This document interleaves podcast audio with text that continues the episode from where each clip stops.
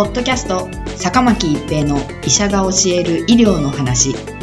この番組は大学病院の内科医であり医学博士である坂巻が疾患や予防医療といった医療に関してお話しする番組です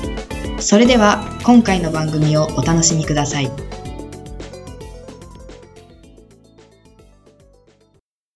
皆さんこんにちは、坂巻一平です。ポッドキャスト、坂巻一平の医者が教える医療の話。今回は新型コロナウイルスワクチンです。ファイザー社に続いて、米モデルナ社は、2020年11月16日、同社の新型コロナウイルスワクチンが94.5%の予防効果を示したとする、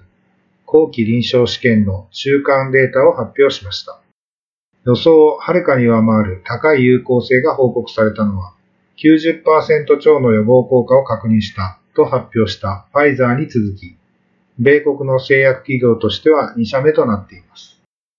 米国では12月にファイザーとモデルナの2つのワクチンが緊急使用許可を得て、年内に6000万回分のワクチンが使えるようになる見通しです。米国政府は来年これら2社から10億回分以上のワクチンを調達できる可能性があり、これは米国の人口3億3000万人をはるかに上回っています。両社のワクチンはいずれもメッセンジャー RNA を使う新しい技術で開発されたものです。モデルナの中間解析はワクチンまたはプラセボを投与された被験者のうち95人が発症した時点で行われました。発表によるとワクチン接種群で発症したのは5人でした。モデルナの発表は多くのハイリスク者や高齢者を含む3万人の米国人を対象とした試験の結果です。モデルナは米国での承認に必要な安全性データがすぐに得られると見ており、向こう数週間のうちに緊急使用許可を申請する方針です。モデルナのワクチンはファイザーのワクチンのように超低温で管理する必要がなく、流通が容易になることがメリットだと考えられています。モデルナのワクチンは普通の冷蔵庫2から8度で30日間安定しており、マイナス20度で最大6ヶ月保存できるとしています。一方、ファイザーのワクチンはマイナス70度で出荷保管しなければならず、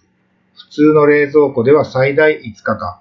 輸送用の箱でも最大15日間しか保存できないとしています。モデルナが発表した中間解析結果では、ファイザーの発表ではわからなかった重症化を予防する効果も明らかになりました。モデルナの試験では発症者95人のうち11人が重症化しましたが、いずれもプラセボを接種された人たちでした。モデルナは年内に米国向けとして約2000万回分を生産する予定です。うち数百万回分はすでに生産を終えており、緊急使用許可が得られ次第出荷する準備ができているということです。モデルナの発表によると、発症者95例には65歳以上の高齢者15人、人種的に多様なグループからの参加者20人、など重症化のリスクが高いとされるいくつかの重要なグループが含まれています。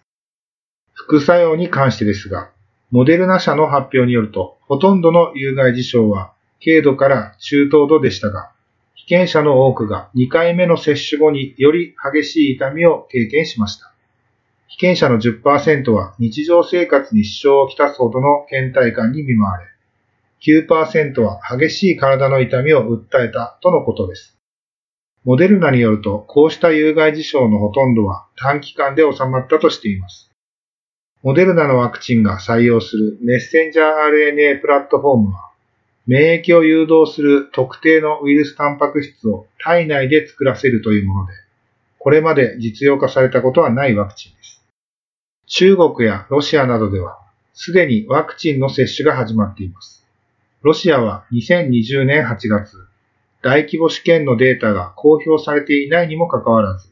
国内向けにスプートニク V を承認しました。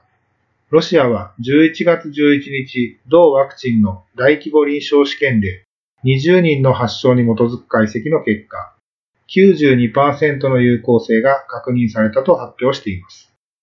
このように世界では少なくとも短期的には有効であろうワクチンが近いうちに実用化されそうです。しかしながら、現段階では短期的な有効性や副作用に関しては分かっていますが、長期的なものは分かっていません。